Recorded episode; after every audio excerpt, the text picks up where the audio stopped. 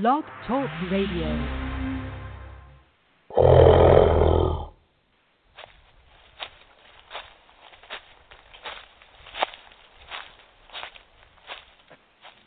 There's something outside.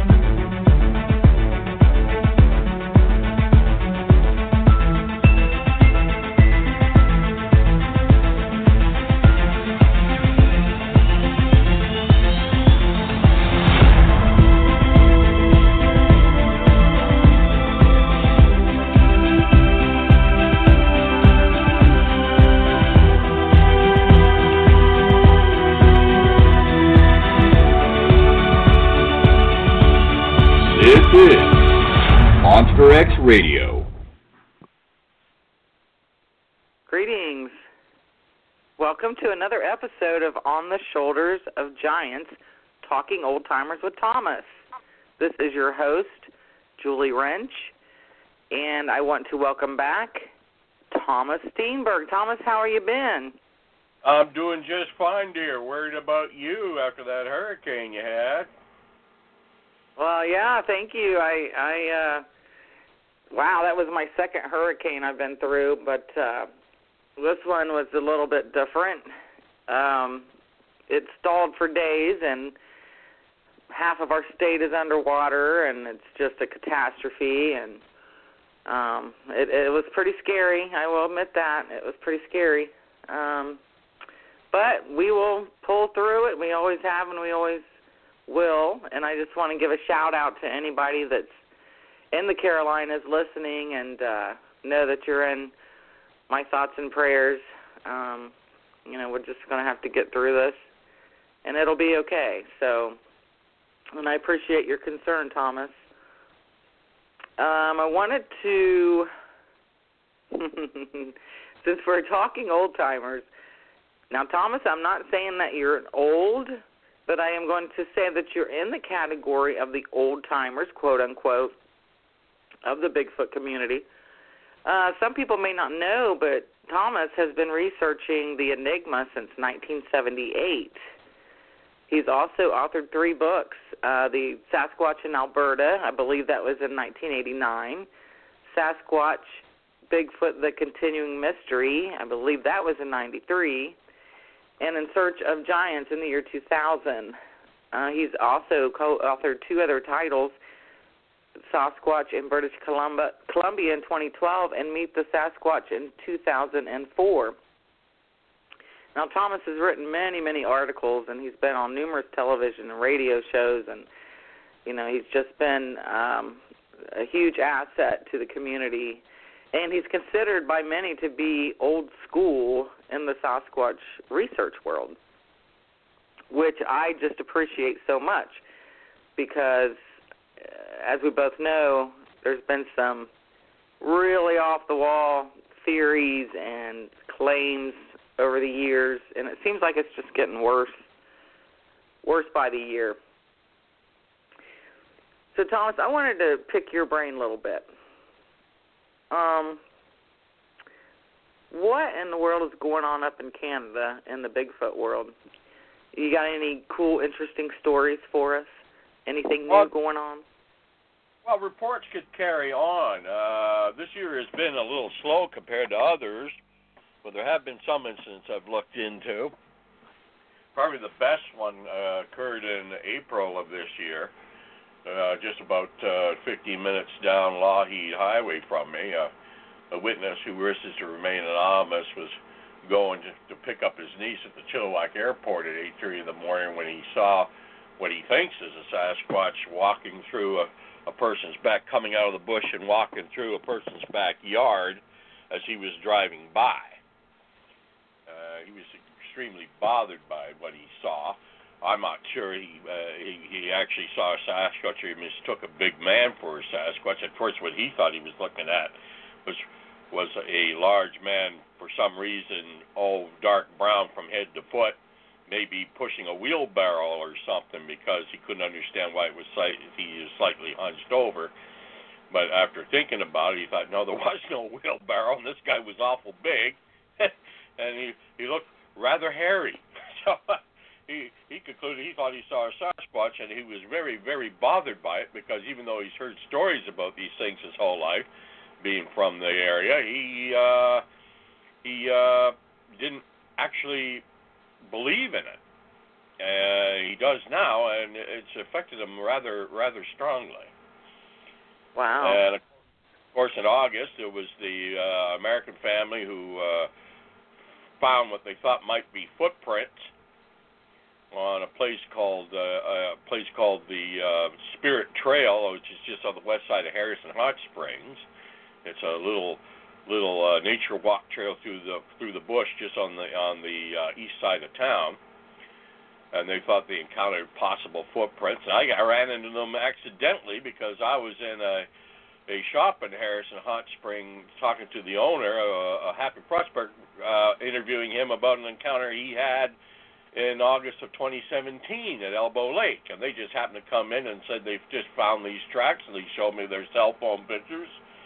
And I immediately, after talking to them, went out, asked them to email me these photographs, and I immediately went out after they had left to the trail, and I've actually found the the, the prints they were looking at, and it's possible they were Sasquatch footprints, but it's also possible there could be other explanations for them as well. Uh, and they're true to their word. Uh, he he did send me his uh, cell phone photos, so I knew I found the right tracks. After looking at several different sets of tracks and several different little bridges on that trail, wondering which one is the one it's it's the one he found. And I thought I found the right ones, and when he sent the pictures, uh, confirmed that I did find the right ones. And uh, well, it's possible. I, I don't think it definitely, but it's definitely possible. And that's the kind of thing that goes Were they on. were know. they large prints or Yes, yes, yes. They were they were on average about oh, between four, 14 inches long. Yeah. The the family uh it was an American family. They were tourists. They were coming up here to just to look around. Uh they didn't they didn't request anonymity. They were the Malone family. Father, mother and daughter. And they both feel that these were probably definitely Sasquatch footprints they were looking at, and I can understand why they thought that. Me, I think there could be extra, other explanations for them. They weren't clear, distinct enough to say definitely Sasquatch footprints, but they were rather odd and rather unusual, and they had been there for a while. Because we had a hell of a heat wave and a dry spell all through the summer here this year. It's been a, it was another horrible year for forest fires. And I it was know, I heard all about that. That was a yeah, tragedy. Was tracks were placed on the trail by whatever or whoever made them when the area was a lot wetter because the ground was so hard where these were that I didn't leave any impression in the ground at all. And uh, these were deep enough in that was obviously in a time of the year when it was a lot wetter and a lot softer. Matter of fact, these little bridges are little bridges uh, meant to go over real soft spots so hikers during the wet times don't sink up to their ankles in mud. So, wow. yeah, yeah, but that's the kind of thing that goes on. You know, reports come in, and you investigate them, and you try to find other explanations for them. It's the ones you can't explain away totally that always keep you fascinated. And that kind of thing goes Right. on. Right. You know, and, exactly. And and that's why I so admire your style because you are always trying to rule things out before you even suggest or try to rule in anything related to Sasquatch and it's it's so refreshing. I mean it's uh and never deviate from the facts. I've, I've lived by Yes. that philosophy day one. Yeah. that's awesome. And And never uh, go off huge inspiration to me. So yeah, that's um you know, I was wanting to ask um you said it's kind of been slow this last year. Do you think it with the heat wave during the summertime that had some impact on these the movement of these creatures if they exist?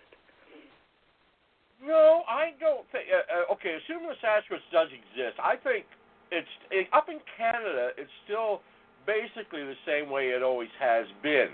For every r- sighting report that I hear about, I'm convinced there are at least four or five others that don't get reported to anybody. Right. You know, That witnesses see something strange, they tell one or two friends about it. The friends tell them, "Oh, you're crazy," so they decide to shut up about it. And I may hear about it five, six years, even ten years after it occurred. and uh, you know that kind of thing, and that's usually the majority. You're always hearing about something that someone saw months or years before. Um, it's it's not often you hear about something the day it happened, and I've had a few of those over the last few years, which I'm grateful for. But uh, it's n- n- unlike the United States, where um, uh, the asylum is being run by inmates in a lot of cases. You know, I mean, th- that's one of the sad side effects of you know uh, the internet and social media and silly television shows like Finding Bigfoot. And believe me, you've had a whole bunch of shows that make Finding Bigfoot look like a Smithsonian special. Uh, it's become trendy for people to say they have seen Bigfoot, and that's causing problems. Well, that's true. Yeah. Yeah, because when Yeah, I it went started, from everybody that may have actually had an encounter never talking about it because they're, you know, afraid they would be called crazy or ridiculed to now everybody has seen Bigfoot and it's it's you know it's cool, it's Yeah. awesome, it's a yeah. It's So that that can have a, a shift in the swing of things, um, going from you know underreported to overreported. So hopefully we can get back to a level playing field here. Um, absolutely, you and know, it's because been Finding been a lot- Bigfoot is no longer on TV, so you know things might calm down a little bit um, for people. But I mean, I don't. Who knows? You know, nothing surprises me anymore. The Sasquatch itself is rather boring on the social media, so they're coming up things now: dogmen, werewolves, the Beast of Bray Road, you know, skinwalkers, shapeshifters, shadow, all lumped in, and and they put the Sasquatch or Bigfoot, as you call it in the United States, in in with that. it's just it's just reaching epidemic proportions of absolute insanity. Whereas yeah, I, yeah, I, I, I agree. I prefer the old days when we had a mystery here and we were trying to find an answer to that mystery. Does this creature exist or not? And we're still basically uh, at that point, you know. But and people are just coming up the wildest tales and stories and and finding all kinds of unrelated stuff that there's no evidence Sasquatch has anything to do with, but they're assuming it does.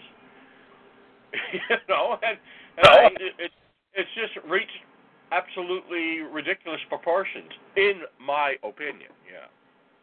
Right.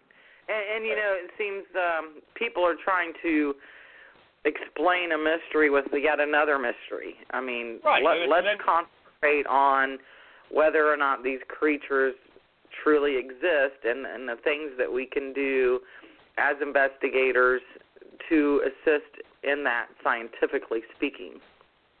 Absolutely. I mean, to me, the Sasquatch mystery is whether or not we have a large red flesh and blood, red-blooded primate existing in the wilderness areas of North America, western, mainly west- western North America.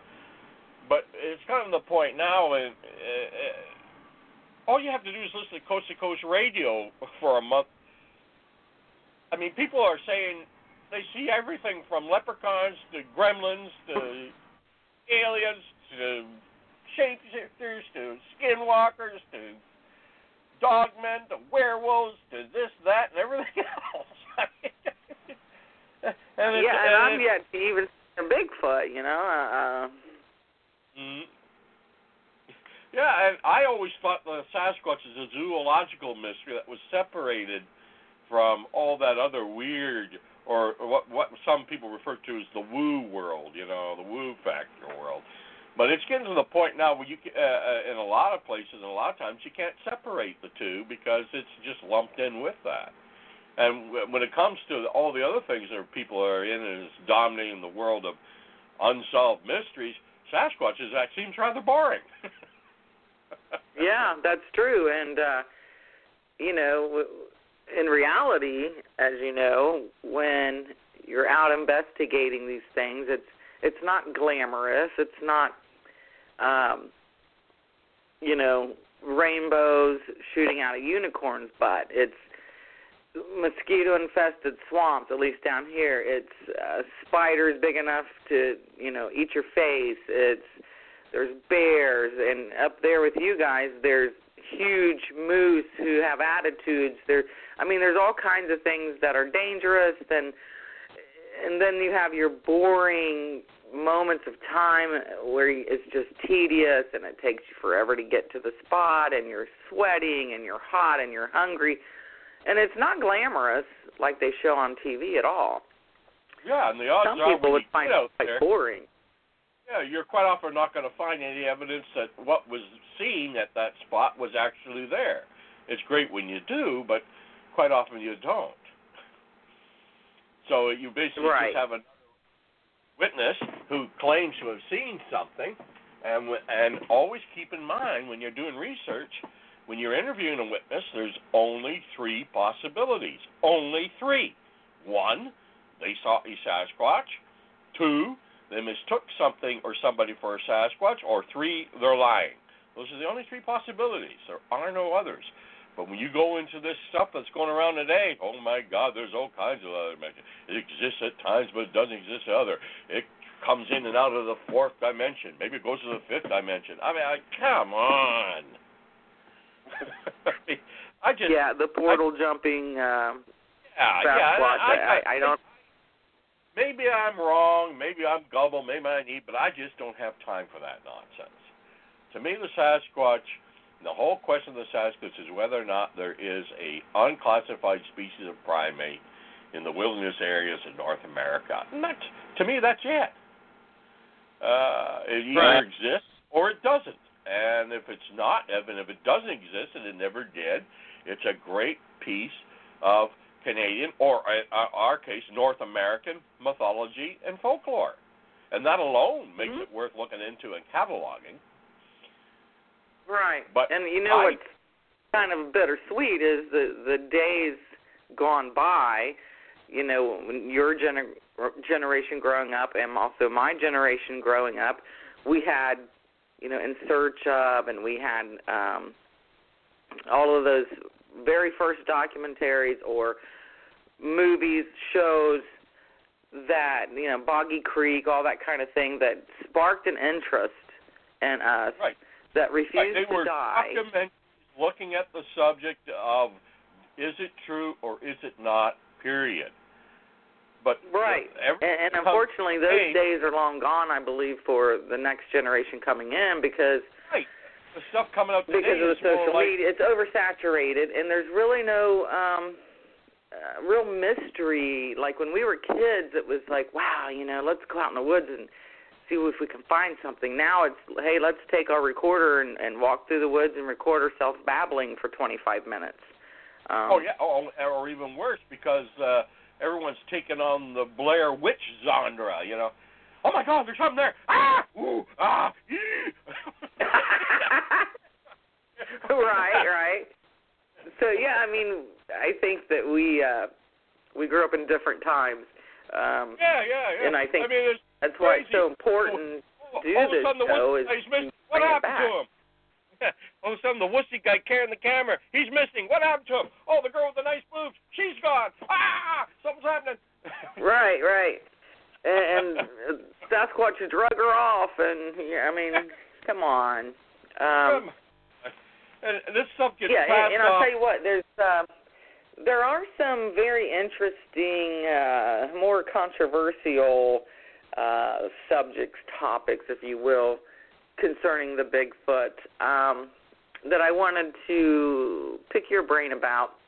And one of those is, and and I'm just going to say, you know, what people have claimed. Now, I've had some experiences where I've felt like I was being watched before, um, to the point where your hair stands up on the back of your neck and on your arms, and you get up and you go inside your camper or you go inside your tent, uh, even though you don't hear or see anything.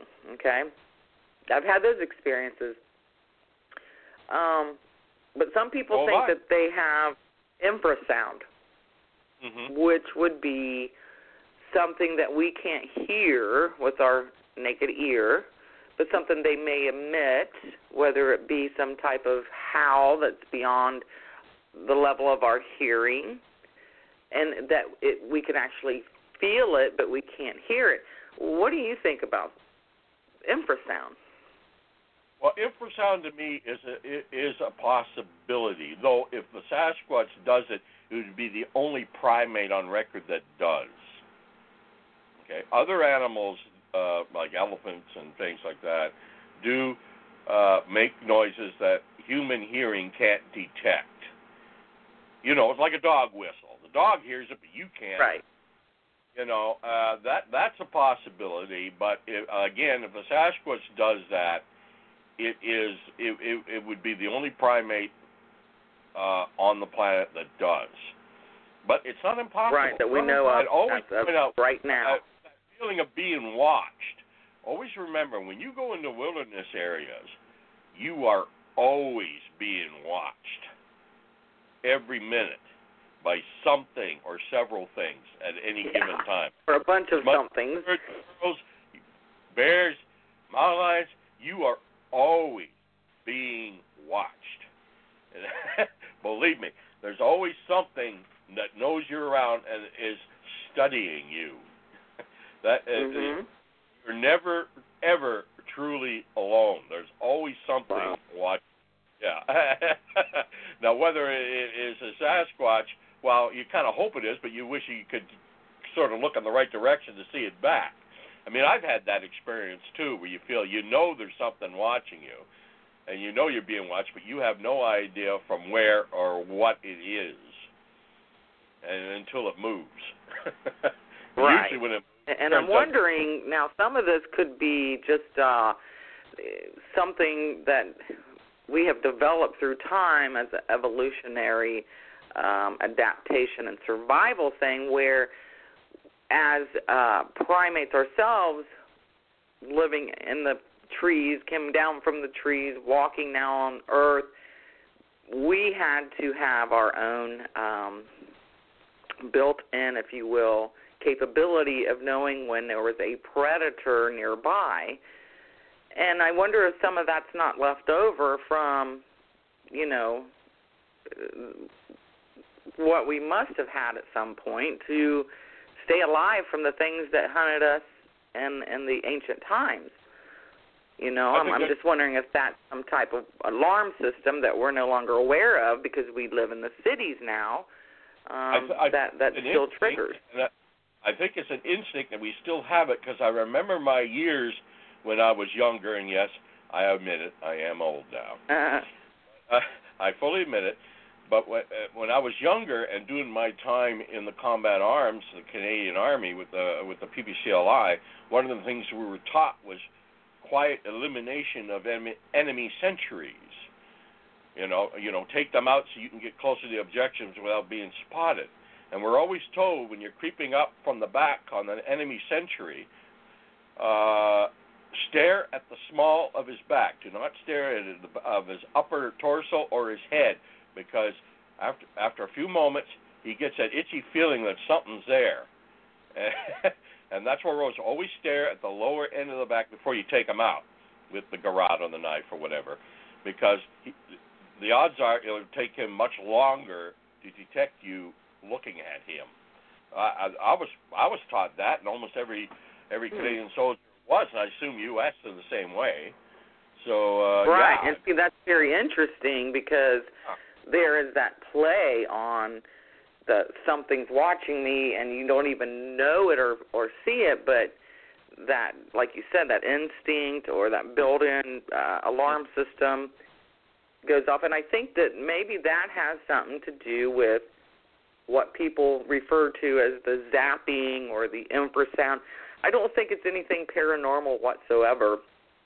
No, with I these think it's flesh and blood creatures. I just think it's something that we aren't aware of because we have no specimen to study yet. yeah. Uh, uh, but people want to jump on this bandwagon of oh, it's got to be you know some type of paranormal event happening. Well, why does it have to be paranormal? We have all kinds of uh, examples of why that isn't paranormal. That would make more sense. Right, it's sensitivity. Uh, it's probably been depleted in us, but not eliminated. But you've seen it, how, how jumpy a deer is. He he's got his head down, he's chewing, and all you do is move your arm. You didn't even make a noise, and its head pops up, and it's looking. Right. You know, a combination of great hearing, great thing, and sensitivity. Uh, it's there. It's def- it's a de- it's a natural thing that's developed over the history of our species to alert us to the presence of p- potential predator or threat. You know, and uh, I think every every life form has it. Some ex- Mhm. uh, some have it stronger than others. Um, and a lot of people have reported getting that, you know, the the nerve, the hair standing up in your head. You know you're being watched, but you have no, no idea by what or whom and where you, and where they are. Yeah, and I would think that a, an eight foot plus tall bipedal apex predator staring you down might trigger some of those things. Oh yeah, You know, I'm, I'm just guessing. Um, doesn't even have to be a predator. You're just being watched mhm. and it's Mhm. stared at. So, uh, and you get that feeling. I, I, I, I, I, I have no doubt that exists. I remember that military training back in the back in the day really showed uh, how, how sensitive it is, and the, the army knew. If you're coming up on a sentry and you're going to take him out, look at his lower back because he detects you. Wow. His sensitivity to you is far degraded if you don't stare at him. If you stare at him at the lower back rather than the top of his head or his shoulders. See, there, there's, there it is. That logical explanations for things that people try to feed other things into that um that we we don't need to be doing that. Um Right, infrasound, if if if it's true, is a noise that'll have that effect on you, a nerving effect. You are actually hearing it, you just can't detect it. And I'm not sure hearing it. bingo. is- See, I, like proper. that. That's a good way of saying it. yeah, you're Mhm. sensing it. You're sensing its presence, but you can't hear it. You know, your brain isn't interpreting it. And uh, Hmm. again, infrasound, if the Sasquatch has this ability, I have to point out, it'd be the only primate on Earth that does. Right.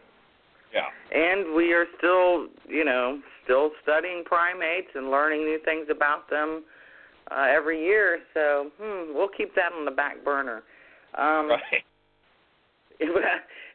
maybe we'll bring that back around if any research ever comes out about that.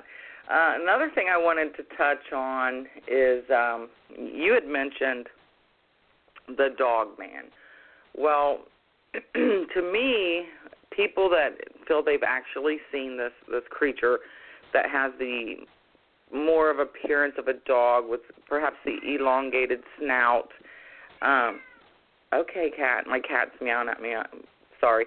Um, I think that if those things are truly out there, that it's nothing more than an, another type of these creatures that we call Sasquatch, if it is a primate, because I mean, look at the the primates that do have elongated snouts. Who's to say that it's not actually a Sasquatch with a different appearance, but it has no canine um, qualities whatsoever? Well, what say you on that? Well, there were always reports uh, from Eastern Canada, uh, and I can only speak for Eastern Canada. I never studied in the Eastern United States uh, uh, what was known locally as the loup-garou, uh, which was basically the French term or French Canadian term for werewolf. And uh, I, I never really accepted werewolf sightings because werewolves in legends were rather vicious animals, and, and I believe if there were werewolves, we'd have a lot of mutilated people found all the time. Mutilated. Right. Uh, they're Right. nasty.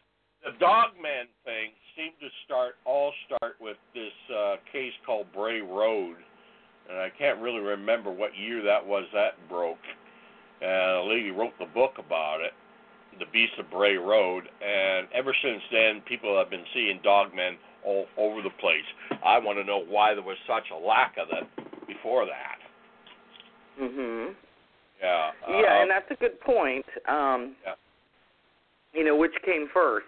Because uh, with the older reports that I have studied, and when I say older, I'm talking 1900 and uh, into the 1800s. I have yet to read a report with a description of one that appears to be dog-like.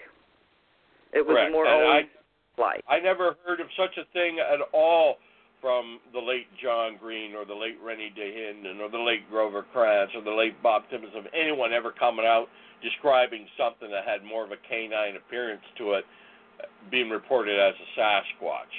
Until the Beast of Bray Road uh, book came out, I've never heard of a single person personally that ever re- ever received such a report of such a thing. I know I never did.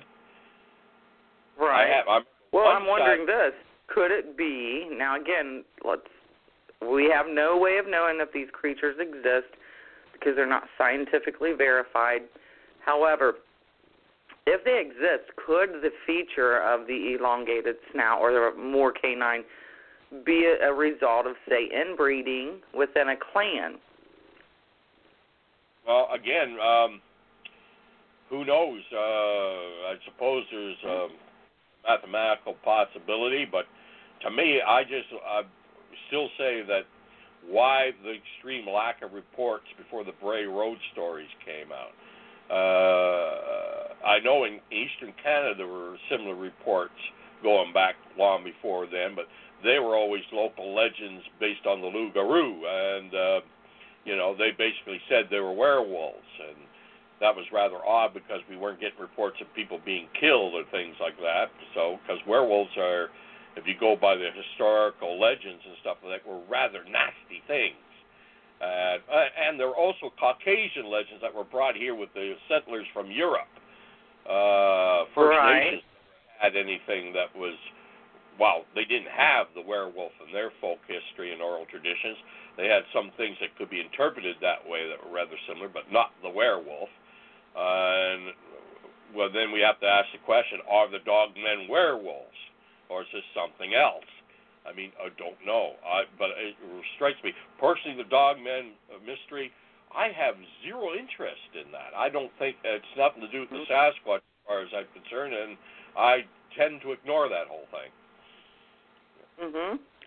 Yeah, and, Uh, and you made some really good points about the fact that it wasn't until the Europeans came that um, that particular history merged with the known history of the natives, um, and and there was not a like you said, there was no quote unquote dog man um, in the native folklore.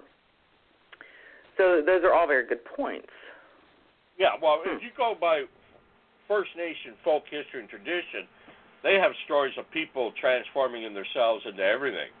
Uh, there are stories of people turning themselves into orcas. There are people turn, turning themselves into thunderbirds. There are people, or then giant lizards. There are people who transform themselves into uh, coyotes and dog-like things. But again, not the werewolf. The werewolf was a legend of a person who uh, could transform themselves literally into uh, a vicious beast that was rather wolf-like and rather bloodthirsty, and uh, would basically spend its time in this form killing. and that's what it right, did. And, and and we would all we You- all know had- something about that. right. Um, and, so yeah, that's that's why there were good. so few of them is uh, you had to be bitten or clawed or wounded Right. by one and survive the attack. So survived the attack, then you were one too. Uh, but that the full moon aspects of it and stuff like that, that was more of a creation of fiction in Hollywood. you know, the silver bullet Right. and all that. Right. that was and uh, you know that actual folk sell those movies. Yeah, of actual folk legend, the only two ways to become a werewolf is to take a wolf skin and perform some kind of satanic ceremony to transfer yourself into that, and if you got attacked and survived the attack somehow, yeah, and then you were Yeah, condemned as well. But uh, again, different parts of Europe had different aspects of the legend. But as far as I know, there was no werewolf legend in North America until the Europeans came here. So the dog man thing is um, is not provable whatsoever.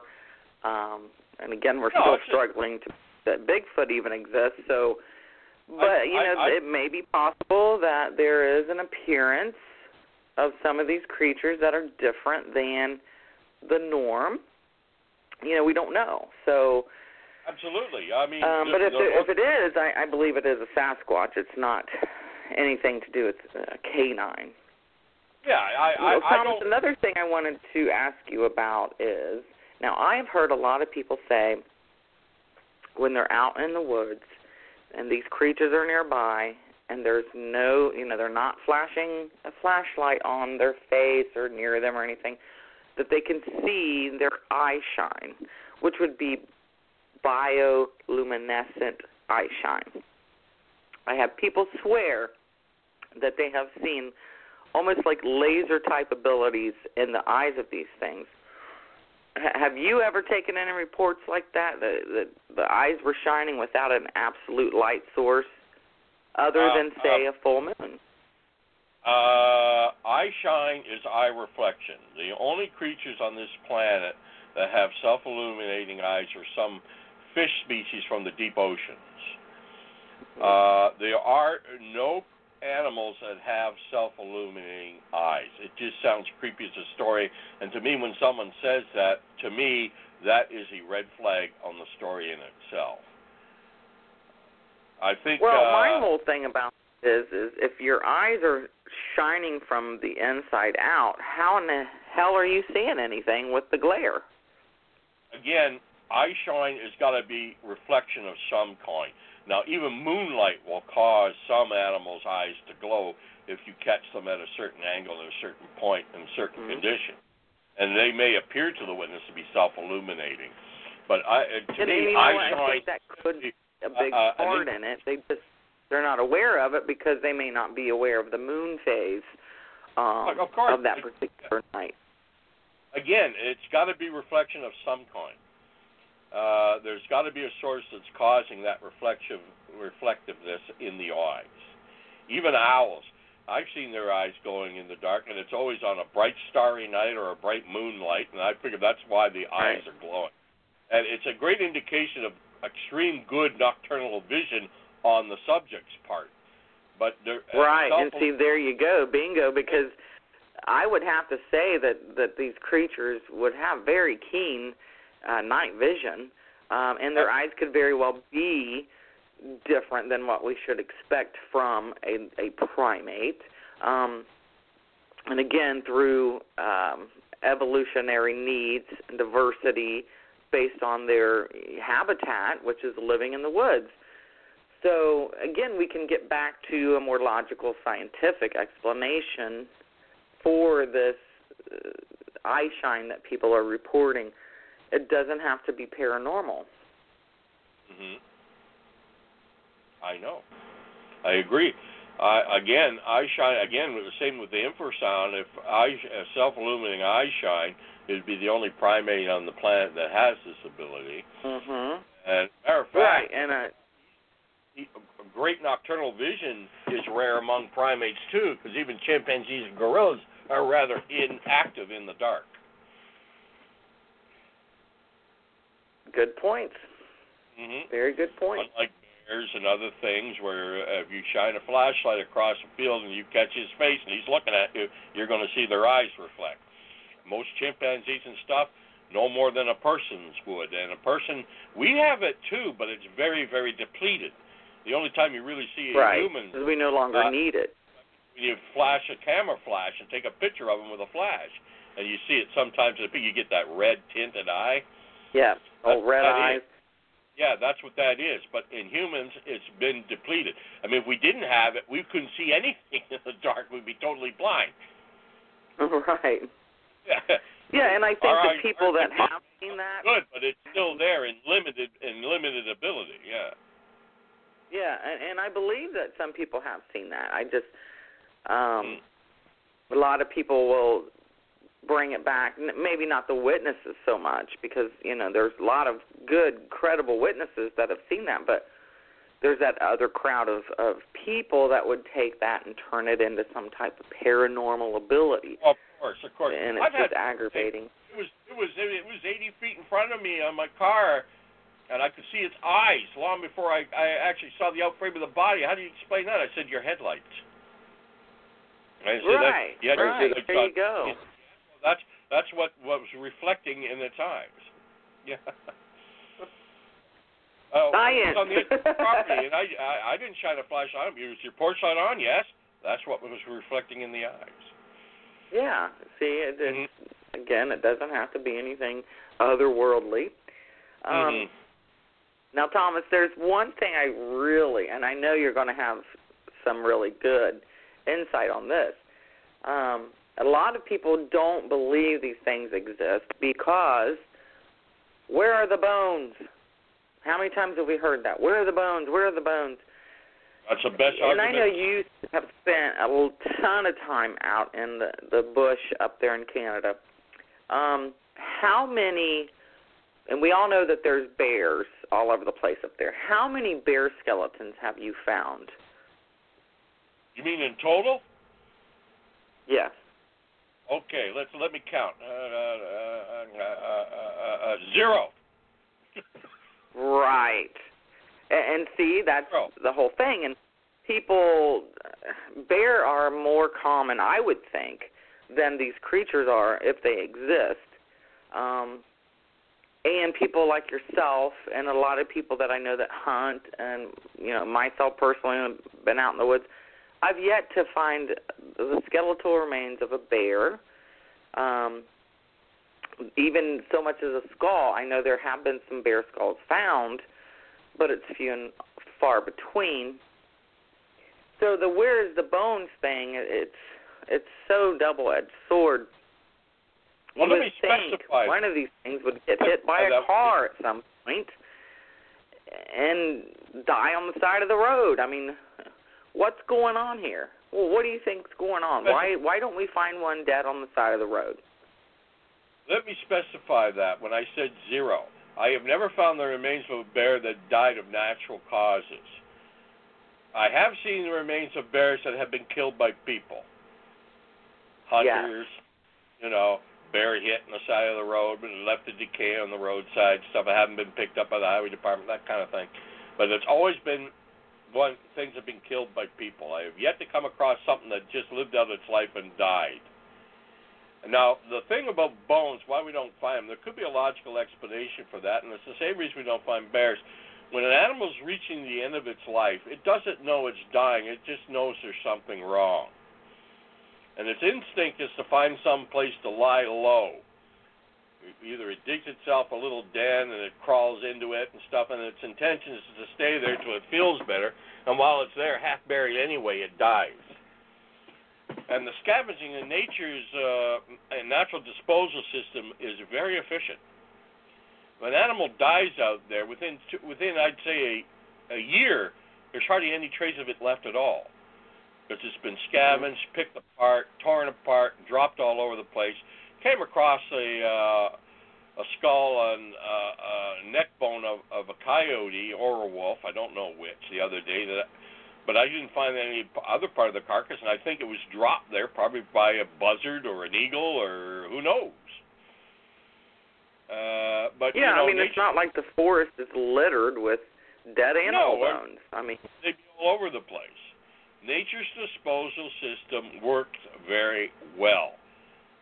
The, the the natural order of things disposes of the planet's dead very efficiently and quite surprisingly quickly. I mean, uh, hell, even dinosaur skeletons found by paleontologists. They're not really finding bones; they're finding stone impression of the bones, where minerals have filled right. in the gap. True. Long gone, Mhm. right? So, like I said, it, it works very efficiently. But I got to tell you, the lack of physical evidence like that is the best argument the skeptic world has. It doesn't make Yes. sense that physical remains of this creature have not been found. And I might point out, if the day ever comes that a skeletal remains of the Sasquatch are laid out on a table for the world to see, I, I wouldn't be surprised if it's not found by someone like me or another researcher who found them in the bush somewhere. They're going to be found by some anthropology student who found them in some long forgotten desk drawer or or box in some museum somewhere. Yeah. Right. I mean, we all heard the stories about the Smithsonian what some of giant. places have in their archives. I mean, there's been stuff turned in they don't even remember where it came from. Maybe right. we should That's go so true, Thomas. the museums and archives and say, "Show us the dead," you know. And maybe we could find some remains that way. I don't know, but Right. that is the best argument the skeptic world has to the exist non-existence of the Sasquatch Yeah. is the lack of physical remains. And it is it is kind of um, uh, a very good question because there's people who have claimed and like truckers and the, the big semis who claim they have hit these creatures Mm-hmm. and they stop their vehicle and it's gone. Um, did it crawl off? Did another one carry it off? I mean, these are the type of things that um, can really think hard about, but still never come up with a, a, logical answer. Because if they did that, if if they carried the the injured one off, that means they're roaming in packs. Um, Well, there, Which would make have it- Been, there have been a number of reports of Sasquatch being struck by vehicles, but there are no reports of them actually being killed yet.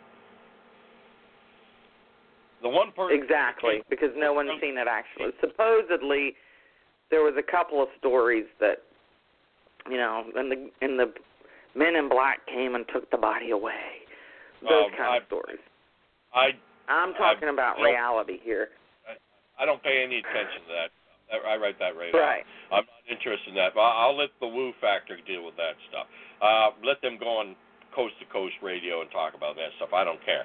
I'm trying to determine whether or not there's a higher primate here in the, in in the hmm woods of the north uh, northwest of North America, and so far, it's uh, overwhelmingly the few times they have been struck, they have not been killed. And believe me, I, I'm amazed. I've seen bears, and there's videos on YouTube where a bear get hit by a truck or something. And you wonder how it survived because you see it flying over the road as the truck just plowed. You think, well, it must have shattered him up. But the thing gets up and it and it scrambles away because there's that certain amount of time before shock or whatever sets in. I mean, I remember hitting a deer myself once when I was living in Water Valley, Alberta. I thought I killed it right off the bat, but it didn't. It got up and it ran underneath a barbed wire fence, took off, ran halfway up a field, stood and stared at me. Wow. I don't know how this thing didn't break a leg at least, but it did. It did. Right. It up, that's off. very, and, and we're talking about these things supposedly weigh five, six hundred pounds, maybe even more. So, you know, who, who's to say that? Again, they they're not killed by the Mhm. vehicle. Um, but do you think that if they do run in clans, do you think that the others would come to aid with it for it? I mean, well, what are your thoughts on that? Well, I think the Sasquatch overwhelmingly, most sightings. Uh, now, this is all hypothesis on my part, right? Uh, I can't confirm this one way or another. I think the Sasquatch, assuming that it does exist, probably has family groups. You know, one dominant male, a number of females, and that male will tolerate the female young, but when the male young get to a certain size, he drives them off and they go off on their own, getting bigger, getting stronger, living a nomadic lifestyle, and maybe at one point in the future they'll come across a family group, challenge the dominant male, and take over. And that's basically what people are seeing most of the time is these adolescent, growing males living a nomadic lifestyle because they haven't taken over a family group. And if they see a rather old-looking one with great tipped hair and stuff like that, that may be a former dominant male that's lucky enough not to be killed by whatever male drove it away, and uh, and it goes back to that nomadic lifestyle once it's been driven off and dethroned. That to me would make sense, but again, that's all complete hypothesis on my part. Right. Uh, but that's based on what itself known primates do and what known animal groups do. So again, we're talking logical, scientific explanations. Correct. very similar to the lifestyle life cycles of orangutans and gorillas. Chimpanzees are a little different. They have great big troops with hundreds, sometimes hundreds of members, and geez, they even commit warfare on each other for God's sakes. Right.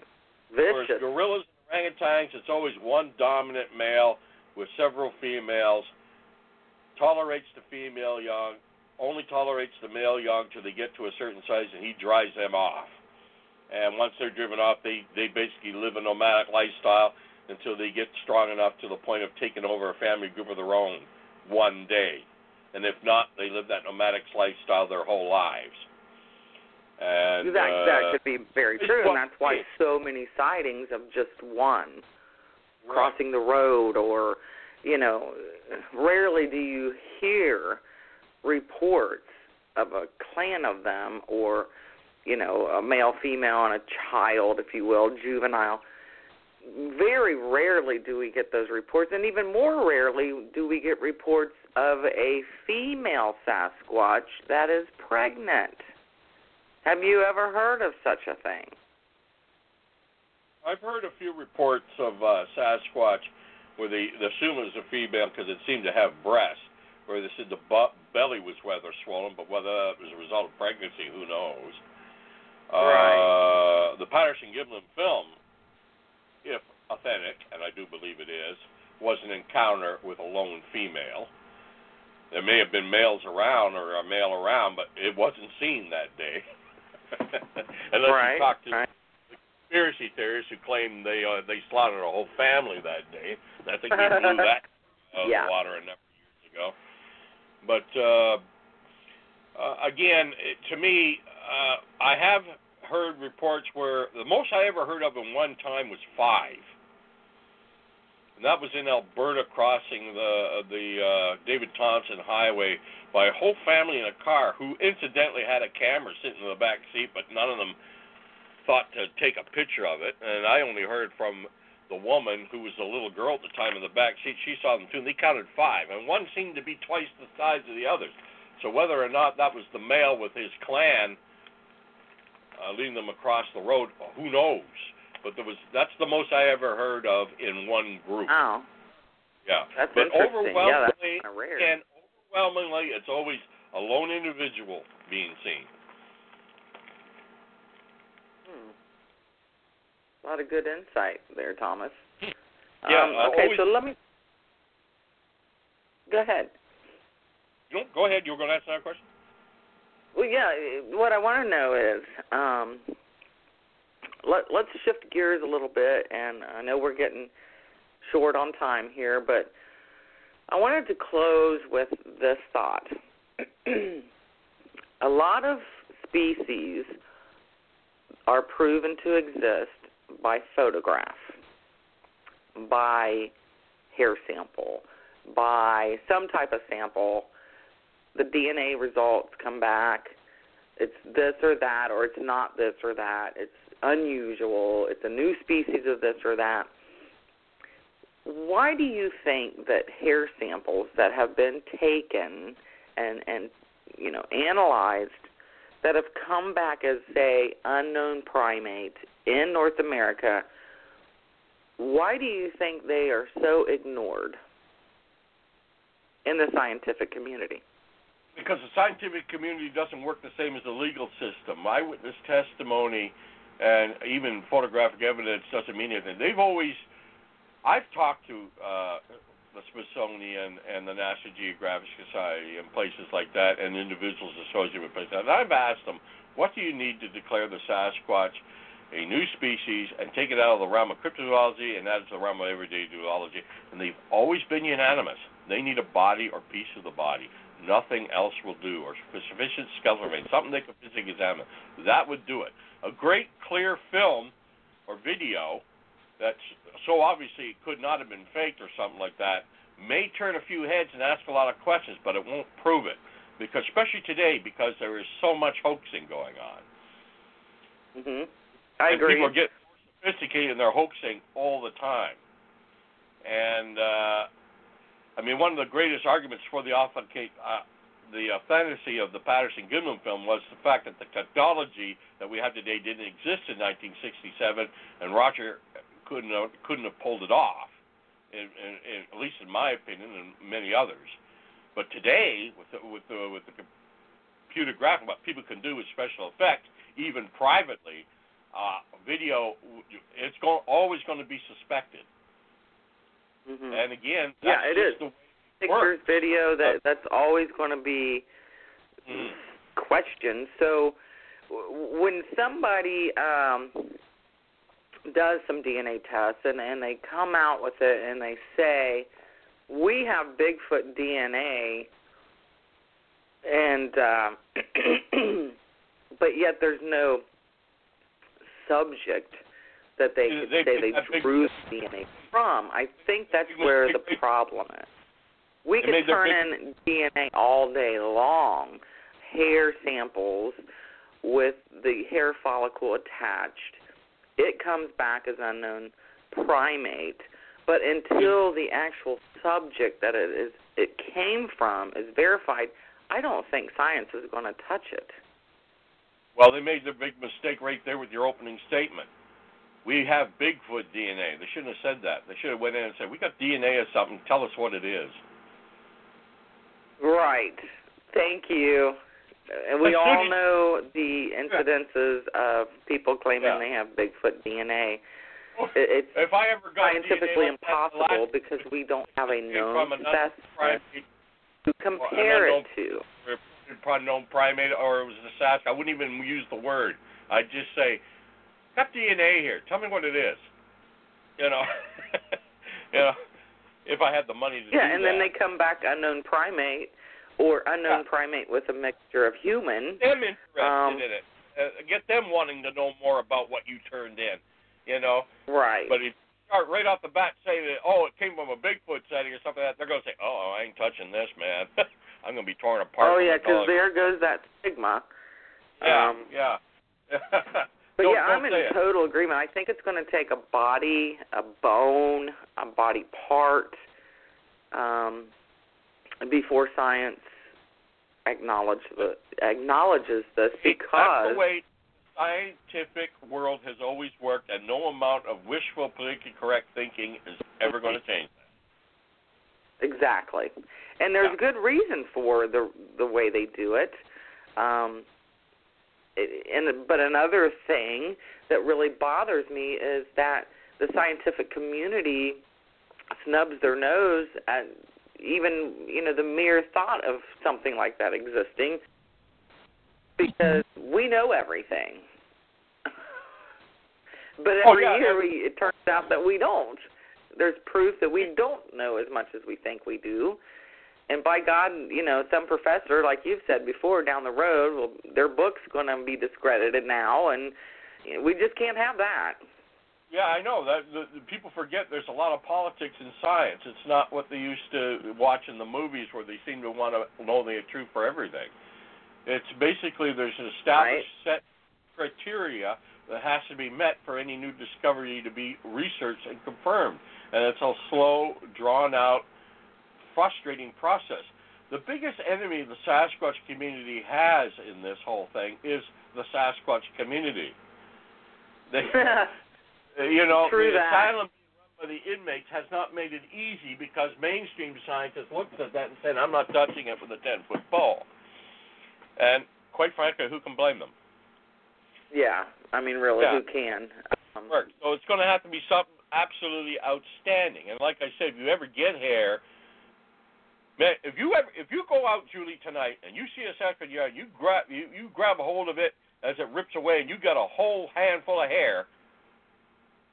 Turn it in, but don't tell them it came from a Sasquatch or a Bigfoot. Tell them, gee, this is something weird. I found these animal hairs. Can you tell me what they are? Get them to look Right. at. If they can't, then that may get them interested enough to try to inquire further. But if you come out right out and said, I saw this Bigfoot, I grabbed a bunch of hair off it. okay. Right.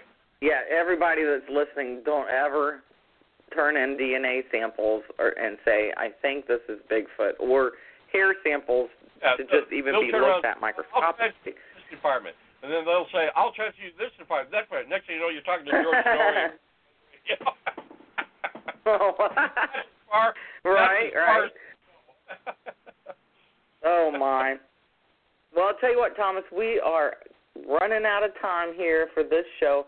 Um, wow, it's been an excellent show, and uh, I'm real glad that we did it uh, tonight because we've been so focused on other people and other events, um, and I thought it was time for the focus to be on Thomas. So I'll tell you what, next month. Class of the old Steven guy. Streufert from Bigfoot Bookstore out in California.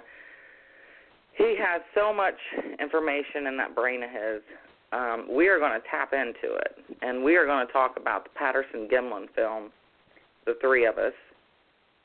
And I think that's going to be a really killer show. I'm really looking forward to doing a show with Angel Eyes. Angel Eyes. Yes, we and I know tonight he uh was really wanting to to jump in with us, but you know, life happens when you're planning life. Um but Oh, Thomas, it's do- been we awesome. Thank you for to do a show joining me again tonight. It's just been me. awesome. And uh, I'll tell you what, we will do this again next month. And I want to thank all of our listeners for tuning in. And we've had so much good response um, from our listeners about the show, Thomas. They really enjoy it. They love hearing from you about the old timers, you know, the truth behind the stories. Nothing but positive feedback. So make sure you guys join us again next month for another episode of On the Shoulders of Giants Talking Old Timers with Thomas. And until we meet again, keep it squatchy.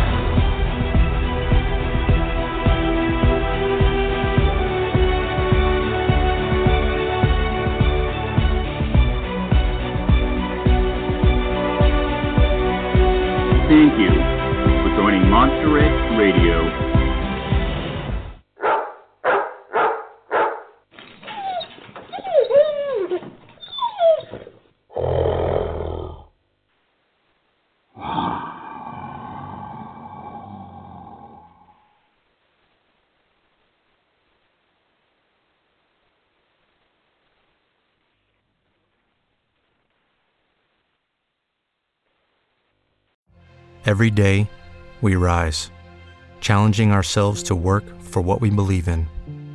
At U.S. Border Patrol, protecting our borders is more than a job, it's a calling. Agents answer the call, working together to keep our country and communities safe. If you're ready for a new mission, join U.S. Border Patrol and go beyond. Learn more at cbp.gov/careers. Lucky Land Casino asking people what's the weirdest place you've gotten lucky? Lucky? In line at the deli, I guess? Aha, in my dentist's office. More than once, actually. Do I have to say? Yes, you do. In the car before my kids' PTA meeting. Really? Yes. Excuse me, what's the weirdest place you've gotten lucky? I never win and tell. Well, there you have it. You can get lucky anywhere playing at LuckyLandSlots.com. Play for free right now. Are you feeling lucky? No purchase necessary. Void where prohibited by law. 18 plus. Terms and conditions apply. See website for details.